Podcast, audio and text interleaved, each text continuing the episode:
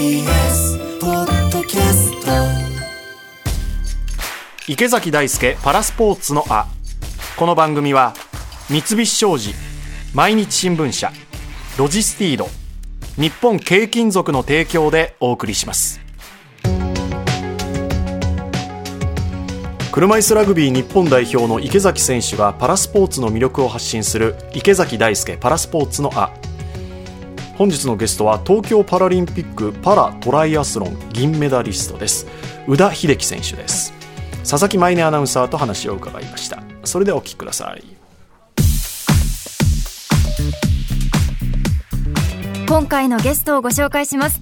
東京パラリンピックパラトライアスロン銀メダリストの宇田秀樹選手です。よろしくお願いします。よろしくお願いします。さあまずは宇田選手のプロフィールを簡単にご紹介させていただきます1987年4月6日生まれ滋賀県のご出身です。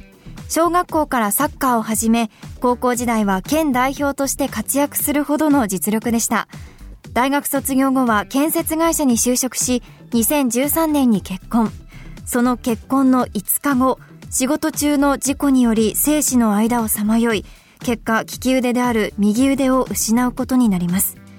しかし奥様の支えもあり事故から半年後にリハビリの延長で始めた水泳をきっかけにトライアスロンに出会うと地元滋賀で開催された琵琶湖トライアスロン大会に出場しいきなり準優勝その後出場したアジアパラトライアスロン大会では出場2レース目にして優勝し大事故から2年初レースから2ヶ月でパラトライアスロンのトッププレーヤーになります。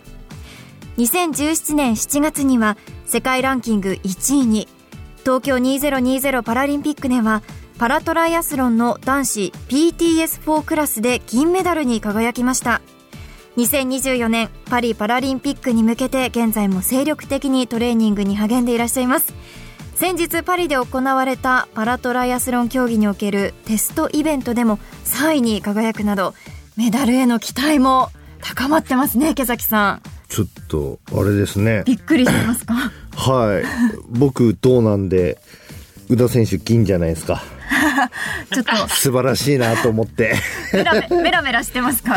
いや、メラメラはしないですけど、すごく興味が湧いてきちゃいましたいね。ろいろ聞きたいですねはい。聞きたいことがこのプロフィールでもいっぱい出てきたんで、えちょっと聞いていこうかなと思ってますね。きましょうはい。パラトライアスロンの競技やクラス分けについてもご説明いたします。パラトライアスロンはトライアスロンと同様、スイム、バイク、ランの3種目を行い勝敗を決します。そして障害の程度によって行われるクラス分けにより、レースで使える道具やサポートしてくれる人の基準、ルールが変わります。パラトライアスロンのクラスは大きく3つに分かれ、車椅子を使う PTWC、立って行う立位 PTS 視覚障害の PTVI の3クラスです。宇田選手は PTS4 で立位のクラスの障害の程度軽めのクラスに該当されます。PTS クラスは死体不自由いわゆる両腕や両足の欠損や不自由がある方のクラスで選手によっては義足で走ったり義足で自転車を漕いだりクラッチ杖を使って走る選手もいらっしゃる。障害に合わせた用具道具を改良してレースに挑むクラスとなっています。パラトライアスロンクラス分けもありますけれどもまずはその種目はトライアスロンと同じなんですね。そうですね、うん。あのやることは基本的に一緒です。でも、泳ぐって言ってもどうやって、割と普通に泳いでますけどね。何も考えずに。泳ぎはもうはい。クロールが基本ですもんね、そうですね、うんうん。バタフライで泳いでる選手とかもいますね。なるほど。でも、左手一本で泳いだり、自転車漕ぐときに持ったりとか、まあバランスとかそういうのって結構保つの大変だったりとかしないんですか？バランスは大事ですね。うん。泳ぐのは腕というよりキックでバランスをとってるんだと思います。でも、主にクロールで泳ぐんですか？はい。左手だけでずーっと。そうです。レースは750メートルですね。750メートル。そうです想像、すごくあの、イメージがつかないんですけど、釣ったりしないんですか？つレースで釣ったことはまだないですね。い左手一本だけでやってて辛いと思ったこととかないですか？かなりハードなトレーニングした日は、頭洗うのがきつかったりしますね。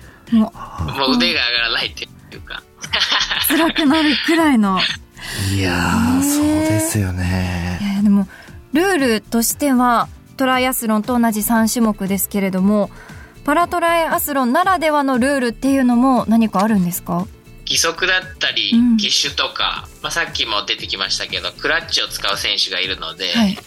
トランジションって言って、はい。えーっと種目を変えるゾーンみたいなのがあるんですけあどー。そこにちゃんと並べないとダメとかへえ。それは自分でやらないといけないんですか？基本的にはそうです自分でやるんですけど、はい。障害によってはできない選手もいるので、はい。サポートをつけてうんやってもらってたりしてますね。ちゃんと置けてないよってなると呼び戻されたりするんですか？呼び戻されてそれで気づけばいいんですけど、はい最後までそのまま行っちゃうと失格になります。かなり厳しめですね厳。しいですね結構厳しいですね。はあ。すごくあの過酷な競技だと僕は思ってるんですようん。辛くないんですか？まっすぐですね。質問が。もうもうストレートでいきますけど同じアスリートとしてね。そうですね。やっぱ自分たちだったら車椅子で声で走ってぶつかってね、点を取って多く取った方が勝ちですけど、タイムを競って、まあなんか自分自身との戦いじゃないですか。そうですね。個人戦ですからね。はい。本当にメンタルが強くなきゃできないと思うし、その中でトップクラスの宇田選手って言ったら、まあすごいの一言でしかないんですけど、パリのテストレース3位じゃないですか。すごい。はい手応えっていうのは何かありますか？3位だからすごい嬉しいんですけど、うん残念ながら泳ぐところの水質がですね、レース当日ちょっと悪くて、スイムがパスされちゃって、走る、バイク、走るっていう順番の競技になったんですね。うんあはい。そういうこともあるんですね。え、ちなみにその会場っていうのはどこだったんですか？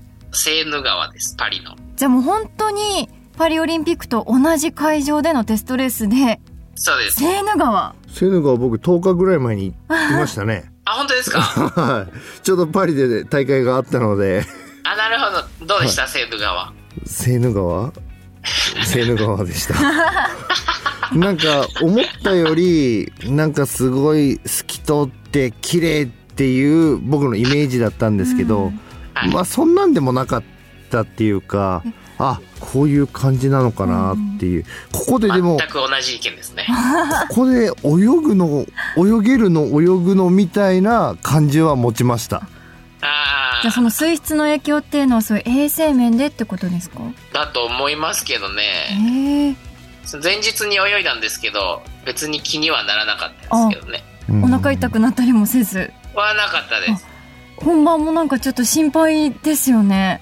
本番はぜひね、あの、ねスイム、バイク、ランと3種目やってほしいですけどね。しかもこのセーヌ川で泳ぐっていうのが、まあなんか一つの目玉というか、注目ポイントでもあったような気がするんですよ、私は。セイヌ川泳ぐなんかなかなかできないですよ。